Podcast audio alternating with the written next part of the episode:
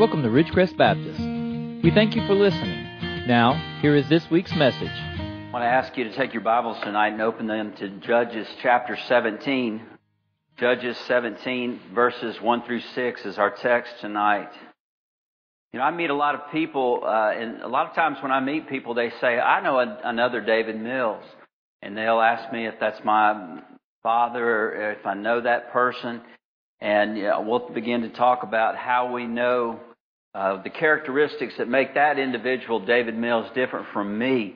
And uh, I, I got to, I used to be amazed at how many people had the same name I have, but uh, every one of them has always been a very uh, quality person and never done anything wrong. And I'm thankful for that because I heard a story of the Adrian Rogers, who was one of the great preachers.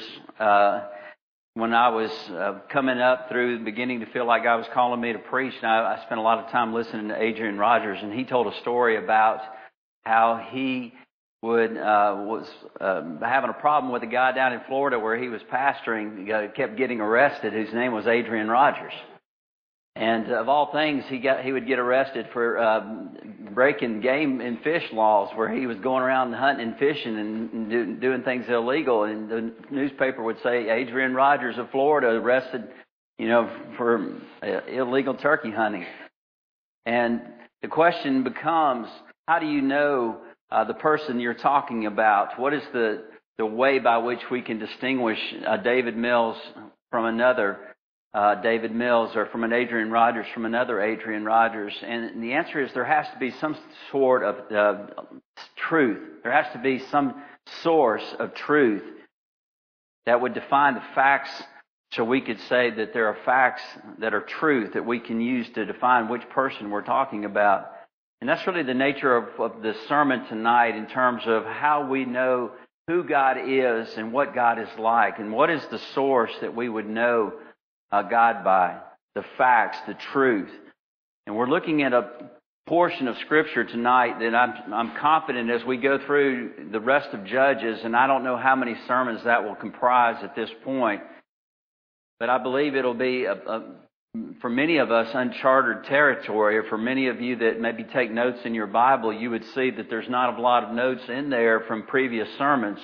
It's a portion of Scripture that's usually skipped over or, not even taught when we do Sunday school Bible uh, sessions on the book of Judges.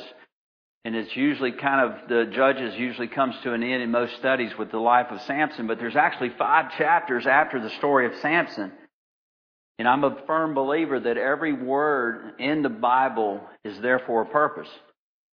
And so I'm excited that we're exploring this uh, part of the scriptures on one hand, but on the other hand, I know and I've read it and I know why it's often not preached, especially when we get into chapters 19, 20, and 21. And I, we're going to have to proceed with caution in those chapters because it's some of the darkest and bleakest portions of scripture and really is probably borderline R rated.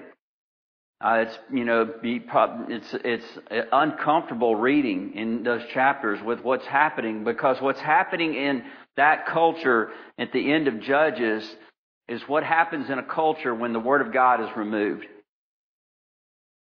And that's essentially what's happening is the source of truth is removed in Israel, in ancient Israel, and society collapses.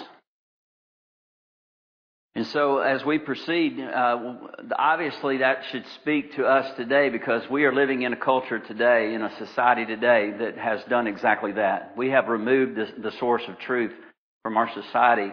And in, in, a sense, it's prophetic for me to preach these, these last five chapters because I feel as if I'm uh, declaring prophecy over the United States unless God sovereignly intervenes and changes our course.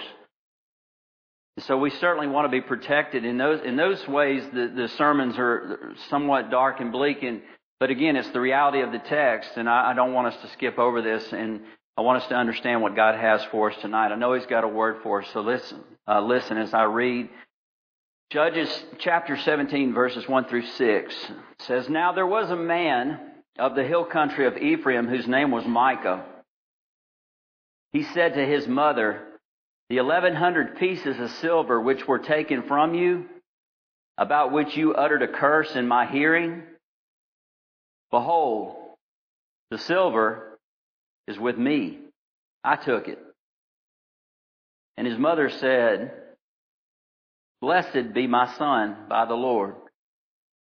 He then returned the eleven hundred pieces of silver to his mother, and his mother said, I wholly dedicate the silver from my hand to the Lord for my son to make a graven image and a molten image. Now therefore I will return them to you. So when he returned the silver to his mother, his mother took two hundred pieces of silver and gave them to the silversmith who made them into a graven image and a molten image, and they were in the house of Micah. And the man Micah had a shrine, and he made an ephod and household idols and consecrated one of his sons that he might become his priest. In those days, there was no king in Israel. Every man did what was right in his own eyes. But with this picture, what we're going to find is we're now into a period of time where there are no more judges. Samson died in the last episode and with the death of Samson, now there's not going to be any more rescuer saviors on the horizon. And we're off the Ferris wheel of failure because it's, it's collapsed. The Ferris wheel of failure that was going around with these different judges has really collapsed into a, a graveyard spiral where everyone does what's right in their own eyes. And if I had to define America today, and if somebody said, what's our code of morality, I would say everybody does what's right in their own eyes. And so if you could ever have people say the Bible's not relevant and the Old Testament's not relevant, they haven't read the book of Judges. The point of Judges is we need a better rescuer than we can find amongst ourselves. We need one who is sympathetic and like us, who understands our needs, but who is better than us and who's divine and holy. We need a divine king who's like us and that's the, the text that's really pointing forward uh, to Christ throughout the book of uh, Judges. That we need one true Savior. That's been the title of our sermon series. Folks, I just want to encourage you tonight to really understand that there's some implications here. Let's be people that don't look to people um, for to be our one true Savior. I mean, we don't want to look to children to save us. We don't want to look to grandchildren to save us. We don't want to look to a spouse to be our Savior. We don't want to look to a politician to be our Savior. That's uh, uh, one of the major takeaways in the book of Judges. And again, that, that's a parallel to the American landscape. We're constantly defaulting to look to people to do what only God can do. And just like in this culture, we've removed God, and the way we remove God is by removing the Word of God as the source of truth that we need to define who God is. And that's why the only hope that America has today is to return to the true saving gospel and to return to the Bible and what the Bible says about God. And so tonight, what I'm really trying to urge you to do as a person that's here tonight is to examine your um, commitment to the Bible as the Word of God and to model that for other people. To know, to believe that the Bible is God's truth and source of truth and to be able to say it's objective truth, that it's not subject to human opinion and to be able to stand on that and know the Bible and live it out so that you're making decisions uh, and you're living out the Bible for people to see as an example of what it looks like to be a biblical Christian. And if you're wavering on that, maybe I'm talking to somebody tonight, maybe a young person, but I'm going to tell you, you've got to make a decision and you've got to make a commitment that you're going to live out Christianity through the Word of God. Otherwise, if we don't do this, we're going to default into Christianity on our own terms, and we'll say Christianity is on my terms. And very soon, uh, we're going to be uh, seeing a lot of problems that accompany that. I had to I was thinking a little while ago that our coins, you know, say in God we trust. Sometimes uh, I think that we need to rewrite those and say in a God we trust. The rejection of the Bible is a huge problem in our culture, but I'm going to tell you something else. It's a huge problem in the church across America because here's what happens when people begin to lose the authority of Scripture, when the authority of the Bible is not um, upheld, what happens is people begin to believe that in their spirit that they can live out Christianity so that their source of being able to know who God is and fellowship with God is primarily guided by their feelings and by their sense of the, the Spirit. And when we begin to do that, if we don't have the Word of God to make sure that we stay in line with the, the truth of who God is, then it really can become a point at which we downgrade the scriptures and eventually we begin to have an impact on other people where they very likely are not ever going to be saved. And that's what's happened to a lot of churches where you have a generation of people that are saved and they believe in the Bible uh, for a while, but as they begin to question it and they begin to move away from it, maybe as a denomination, as a, a large body of people, then they begin eventually to get to a place where that Christianity ceases to be true saving Christianity. And so there's a lot of dangers involved in when we look at this text tonight to avoid in our lives, both on a personal level, on the level of a church. And it's a, a serious threat to the gospel also, so it would impact future people as well. And we see again, uh, many people in America claim to be Christians. And I wrote this before this uh, weekend, but it was uh, one of the speakers yesterday was talking about people checking boxes, whether what your religion is. I believe it was one of uh, the, the second speaker. He said that he saw a study that said 74% of people in America call themselves Christians. And his point was similar to what I'm trying to make here is that uh, many of those people have redefined what being a Christian truly is. And it is a term in the Bible where people were called followers of Christ. They were Christians. But what's happening in America today is Christianity has become a religion and not a relationship. So again, the purpose of this sermon uh, on a personal level for you here tonight, what I'm asking you to do is to evaluate your commitment to the Bible as truth and to make a decision if, if, and to live out your life according to what the truth of God's Word is because it is the primary means by which God will communicate to you who He is and what His will is for your life. And the primary way that you want to interact with God is through His Word. It guides you as a, as a, it keeps you from going off course. It's a plumb line of truth and it keeps you from going into heresies in your life. And so again, that, that's what the overarching purpose of this. And what I want to do is just for, very quickly show you five problems that are, that are in this text that come about when you walk away from Scripture as God's truth. And the, uh, the biggest problem that overrides all five of those is something I've already basically mentioned, which is saving faith can become a religion. It can become a religion sends you to hell, folks. Religion doesn't save you. It's a relationship you got to have. And so uh, the, the overarching problem is movement away from where Christianity actually becomes non-Christianity. It's Christianity in, in name only. And, I, and you know, even uh, tonight, there are a lot of people that would say we've got to almost caveat what we mean by the term Christians today. That's one reason I use the term evangelical because to be an, now we've had to distinguish between people that are just Christian in, in intellectual agreement to the facts of the Bible, but from those people to those people like that Jesus talked to Nicodemus about, where he said, "You got to be born again." And so we have to, now we're having to distinguish in the, in the world we live in between, quote, Christians, the 74%, and those who have been born again Christians, which I would define as the true Christians. The, I want, and I don't think we'll ever go back to that, but I, I wish we had those days when you said you were a Christian when it, that meant you were born again. So the, the problems that come about can be seen in the first problem with Scripture being abandoned as a guide to a culture and as a guide in your own life is number one, people begin to treat God as a good luck charm to bless them. And the emphasis on blessing from God and God existing in order to bless me.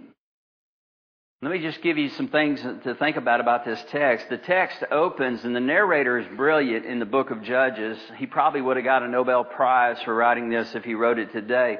I mean, a, a, a Pulitzer Prize for writing it today. But because his his uh, writing is so subtle and beautiful, and what he says here is, now there was a man of the hill country of Ephraim whose name was Micah, and a lot of that we miss because we're not Jewish. But the phrase "now there was a man" means this is, this is marking an, an, not a cycle like we've seen with these other rescuer judges, but a different situation where we're now looking at normal life from ground level in Israel. He's basically saying there's, there was a man, there was an average Joe. This is an average guy. And he lived in the hill country of Ephraim. That was in the very center of Israel. That was the heart of the nation. So it was, I mean, it was like you know, the, the heart of who God's people were supposed to be. He was an average guy from the very heart of who God's peoples uh, were supposed to, to witness for the world. It says, it would be, uh, the way I equate this, it's, it's like saying there was a middle class guy from Kansas. You know, if I said that, you would think that's the average American guy that's living in the middle of America today. That's who this Micah is. And Micah means who is like Yahweh. Very much like what we just sang in this, this song and talked about this sense of awe and, and, and, and majesty that we should constantly be living in where we're supposed to really reflect and we hear the name Micah and it should cause us to reflect on who is, who is like Yahweh, who is like Jesus. And the answer, of course, is to be no one. That's why we stand amazed in the presence of Jesus the Nazarene. And there's no one like him. And we're supposed to see this in this man's life. That was what he was created for. That was what Israel was created for. They were to be a, a nation of priests, Exodus 19:6, to make Yahweh's name known to the world, not to keep them for themselves, but to expand his glory globally as a nation of priests and missionaries. It was the Old Testament Great Commission. And Yahweh was supposed to be seen in this man's life, and he was a thoroughly Jewish man in the middle of the Israel, and he was supposed to be uh, a witness for Yahweh, but instead we see that he is giving back 1,200 pieces of silver that he stole from his mother. You know, on ESPN, they got this little segment that I like. It's called Come On, Man. And it will, somebody will do something really, really unbelievable. And the commentators, the sports commentators, it'll be like a sports moment where you do something so, I mean, like some professional athlete will do something so silly that it's so stupid that nobody should ever do that in a professional sport. And the announcers will all say, come on, man. This is a come on, man moment. You don't steal from your mother. Come on, man. That's as sorry as it gets. That's the point. He's an average Israelite and supposed to be a believer, and he's stealing from his mother. And he, he hears his mother curse the person that stole the money. And out of superstition and fear that he's going to be cursed of God, he gives the money back. Not to glorify God, not out of guilt, uh, not out of um, doing the right thing at all. It was just simply to put himself in a place where he'd get good karma from God. That's his view of Christianity, so to speak. That's Christianity on my terms. It's good karma uh, religion and it's human centric, where our reaction is self centered, and our reaction is, I got to put myself in a place where I will benefit from whatever religious activity I'm doing. And I want to do things that put myself into a place where God is going to have to give me good luck. And the mother is not much better off. She takes the money back and rather than addressing the sin in her family, rather than saying this, this is something that is contrary to the Word of God and God's holiness, she blesses her son for returning the money he stole from her and then gives the money in total 1100 coins to make a graven image to an idol but then only gives the silversmith 200 of the 1100 pieces that she dedicated to the Lord's idol. So it's like this, it's like this cycle of bam, bam, bam, incongru- incongruities with what it means to be like Yahweh. And it's, it's a sad picture of what happens in Israel when God's word is removed as a source of truth. I mean, think about just some of the basic problems that are lost here when there's no moral truth and moral compass in this culture. First of all, Exodus 20 verse 4, which is the second great commandment, you shall make no, you shall not make for yourself an idol. That one went out the window. And Micah violated the fifth commandment to honor his mother by stealing the money that he had. And again, the mother is, is promoting idolatry as well. And if you think about the question, all of this, who, why are they doing this? The answer is they're doing this in the name of the Lord. Essentially, what's happened is they have redefined who God is. They have lost the picture of who God is because they have no source of truth. We have to have the special revelation of God's scriptures in order to keep us in truth. If we don't, then we're going to begin to get into these problems. And the first one is we begin to see God as a good luck charm. We bring Him down. We lose the awe of God when we fail to see who God is as revealed in the Holy Scriptures. It's the Scriptures that teach us the, the awe and majesty of who God is.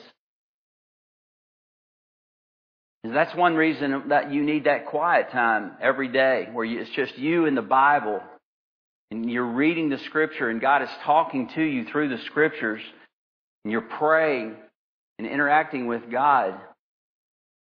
And it will help you to be able to be prepared on Sundays and to be able to, uh, again, to be able to reflect, to be able to say, and people will begin to see in your life that there's something different in you. I, I'm seeing that you're saying there's no one like Jesus.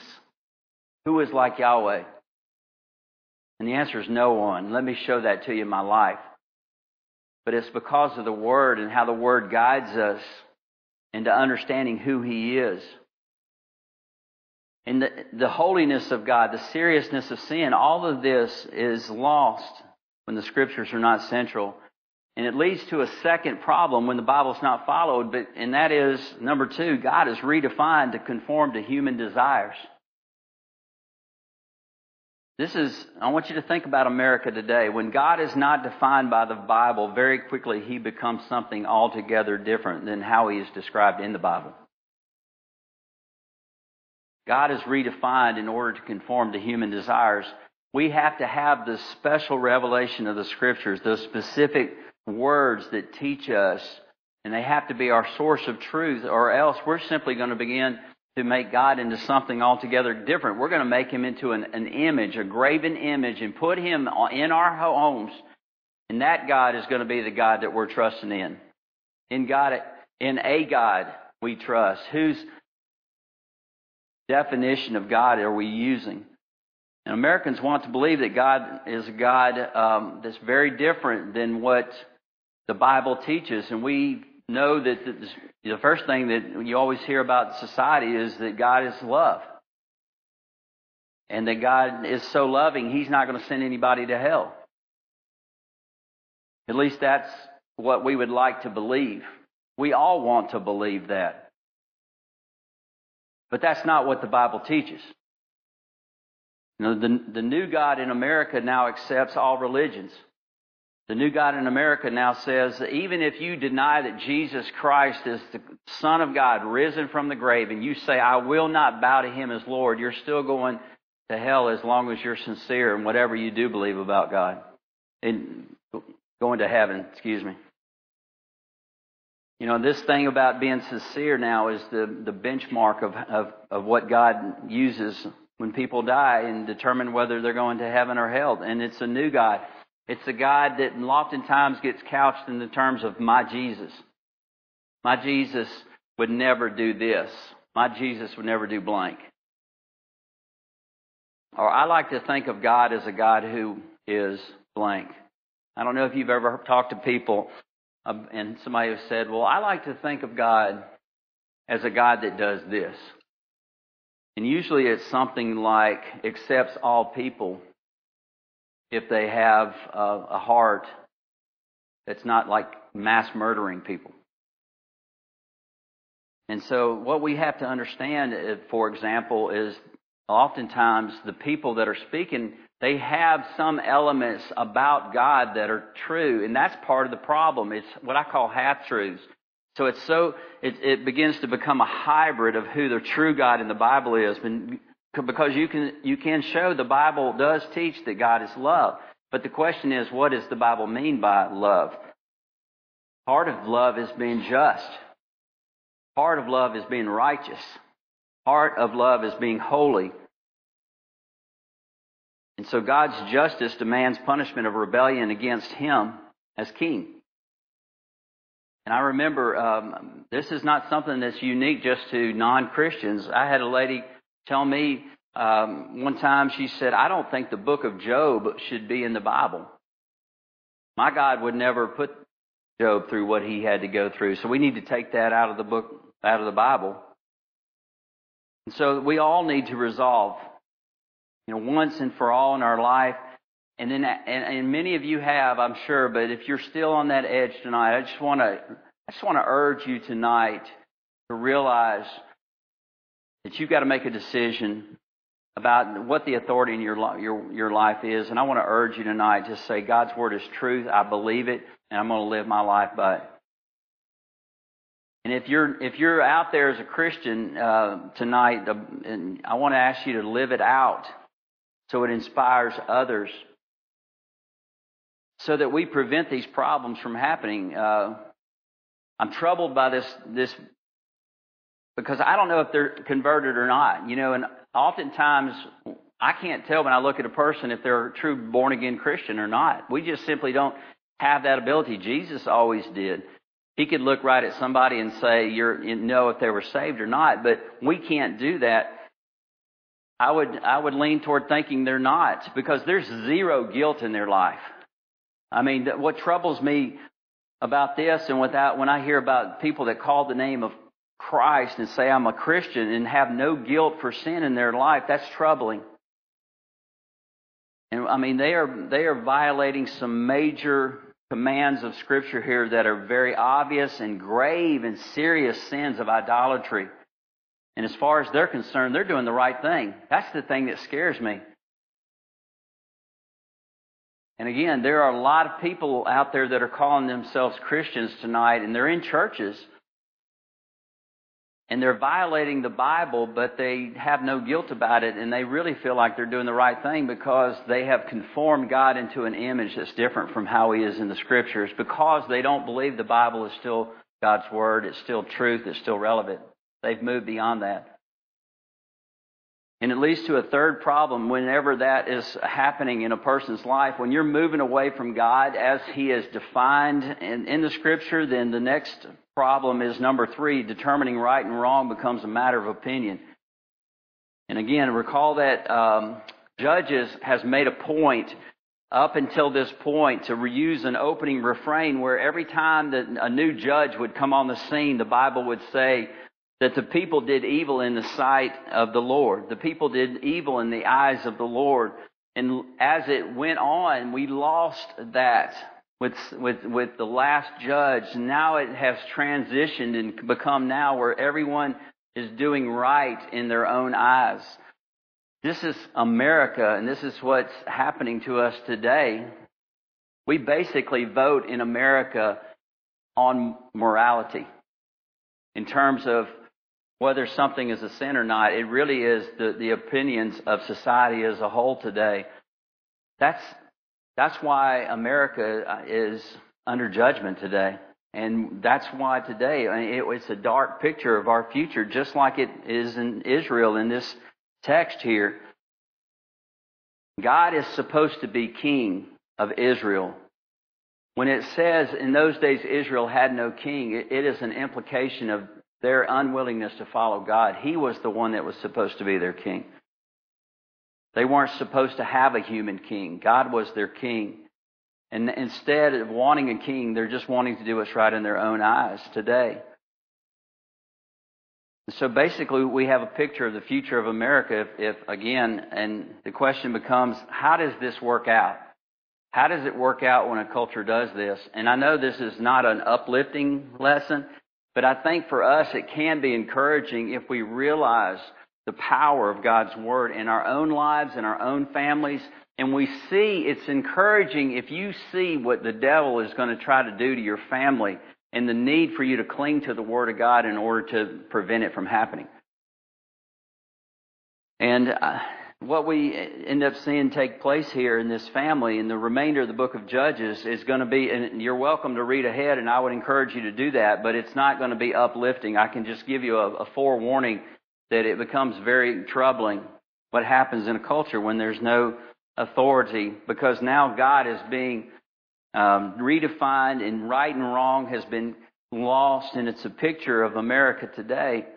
And in verse 5, Micah, he even goes a step further. He begins now to have his own types of um, religion. His son is not a Levite. He brings his son in as his priest he builds an, a, what's called an ephod, which was what God had told the high priest to wear. It was, it was ordained of God. It was only to be used of God for the purpose of determining God's will. And only the high priest would wear it, and it was a way for them to question God's um, yes or no answers. It was to be kept with the tabernacle. It was not to be placed in anywhere but where the tabernacle was. That is Christianity on my terms. It's homemade religion. And then what the family is symbolizing here is what is happening in Israel. This is a picture that in the Bible of normal Jewish life in this era. And it's, it's Judaism on my terms, but for us today it's Christianity on our terms. And it's really when we say we're not going to follow the God is king and his word as his authority. And so Micah's family, they're claiming to follow Yahweh in all this. They're claiming to be doing this in the name of the Lord. And they've abandoned scripture and it's become subjective. Religion is now subjective, which means that it's subject to people's opinions. And the result is worship um, of a God that no longer exists. They are not worshiping the true God. They're worshiping a different God because they've moved so far away from the source of who God is, the truth of who God is, that they're no longer even worshiping Him. That's the point of the text, is that we get to a place as humans, as the culture of humanity, where we filter out things about God to the point we recast Him into somebody that's not even Him. And as believers, as we want to make sure that we're not doing that, and the only way to ensure that we're in truth is by checking our beliefs against the Holy Scriptures. Otherwise, it's subjective. It's how, you know, what, what are you thinking about this? What are you thinking about this? What's your opinion? And that's exactly what they were doing here. And it's a scary thought that, that we would do that. And so uh, you may say that's where I, I do, do believe that, but let's make sure that we're passing that as much as we possibly can if we, you know, if we're already there. And guarding our families from these problems. And that's why it's, uh, again, let's bring it into the home with the fourth problem. It says the fourth problem of leaving the authority of Scripture is our homes become the place that's full of idols. And Micah, he, that's the takeaway here. Micah's mother built the idol and they put it in their home and their home became an idol factory. It became a place where they were doing things like consecrating their son to worship this false God. And I know you know this proverb 14:12, Proverbs 14:12. There's a way that seems right to a man, but its end is the way of death. That's where they're at. And they're doing this in the name of being spiritual people. They're spiritual people. They're religious people. And there's a sad thing happening here where they're calling something Christianity, they're calling something true religion when it's actually false Christianity. And again, what we see is that when, when one generation begins here to, to question the authority of the scripture, when one generation begins to say, well, maybe we can make some decisions by conforming God into who we want Him to be, when that generation, they may very well still have people that, that are truly being converted because they're, and I don't know where that line is, as I said before, but there might truly be conversions in that generation. And there may be conversions in, you know, the generation we live in where people are not truly sold out to the truth and authority of Scripture. But I will assure you in the next generation, it will lose its power to save people. When your homes become idol factories, even if you have truly saved people inside them, you're on a destiny and you're on a track where future generations are not going to be able to be saved because the God that they're trying to find salvation in has been redefined so that He's not even the real Jesus. He's my Jesus that doesn't ever send anybody to hell or whatever their definition of Jesus is. And so our homes become places when we begin to say, well, I can't use the Bible to make decisions, so I'll use society to make decisions. And, and, and I think this can happen in both saved Christians, but oftentimes it explains why people will say, I am a Christian, but their lifestyle has major sin in it that is unconfessed. You know, I encounter oftentimes people that are professing to be Christians who are living with people before they get married. And they're doing it, oftentimes couples will get, they'll say, let's try it out and see if it works because it's a good approach.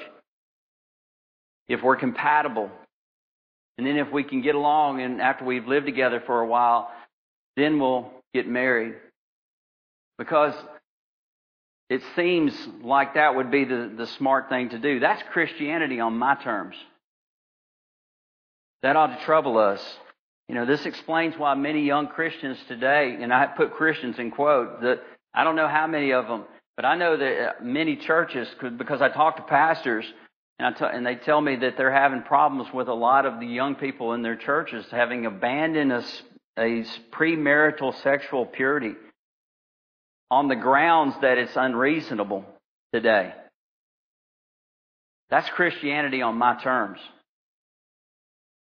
And so again, we need to um, ask what in my life is like that, first and foremost. What thing am I using where I'm basically redefining who God is and saying I'll kind of ignore that part of the scriptures in order to do what's right in my own eyes? So we got to judge ourselves first and take care of ourselves.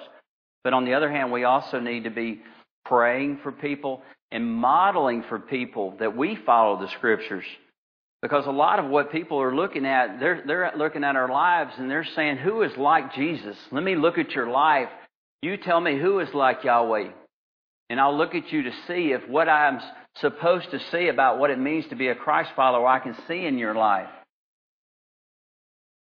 And when they, they catch your Christianity by seeing how important the scriptures are to you, and they see that you're not trying to redefine who God is or you're not living for idols and all of these things that are problems in your life you're avoiding. And, and, and the last problem is probably the scariest of all. And the final problem when we move into the realm of not trusting God's word as the authority is that number five, children will learn a false, a false gospel and very likely fail to know God's will.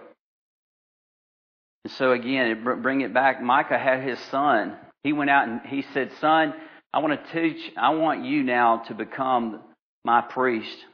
You can't do that. And there were specific ways and codes that Moses had set up. You had to be a Levite. They were not. They were from Ephraim. They didn't have the right to pick and choose who would intercede for them and who would be their priest.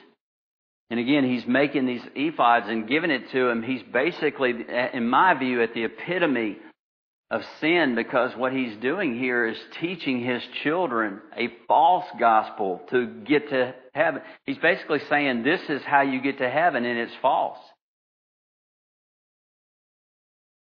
And the children certainly don't know that they were created for the glory of God. If we don't prioritize the Bible in our daily walk, people don't see in our family that it's a priority in our life by the fact that we're reading it and applying it and seeking to live out what it says in totality, then we are failing our children and we're failing to promote the gospel. And so that's really what I want to encourage you to do tonight. And keep in mind that Micah's family, they're doing all this in the name of religion. It's, it, they were spiritual people, but it was spirituality on their terms.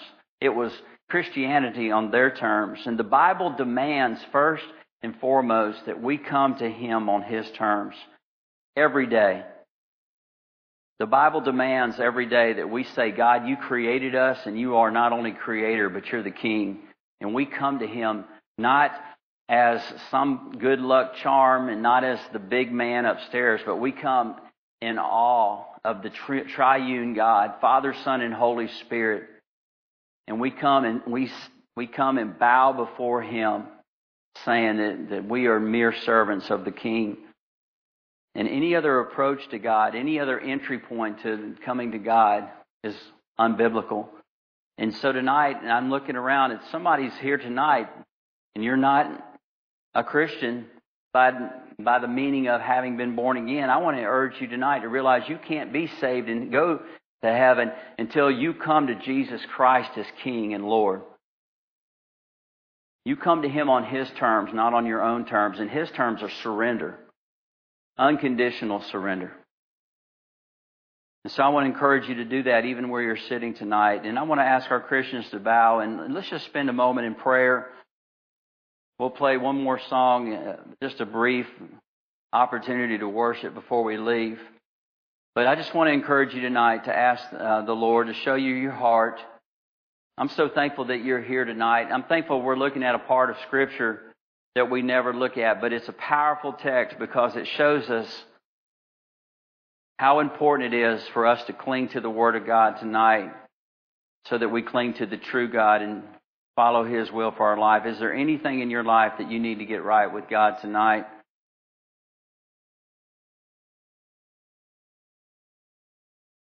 Is there anything that God has said? You're coming to me on your terms, and tonight you need to come on my terms. It's Christianity, God said, on my terms.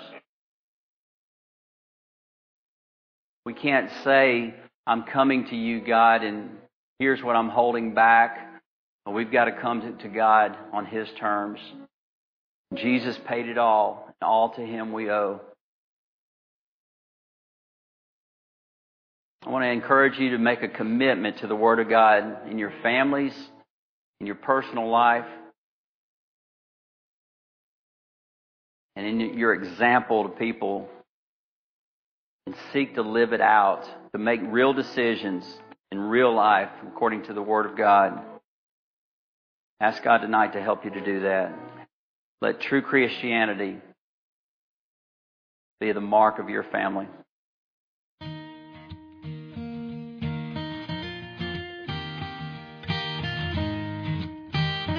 We hope this message will help you in your spiritual walk and growth. For more about Ridgecrest, please visit us on the web at www.rbc-tuscaloosa.com. Have a great day and God bless.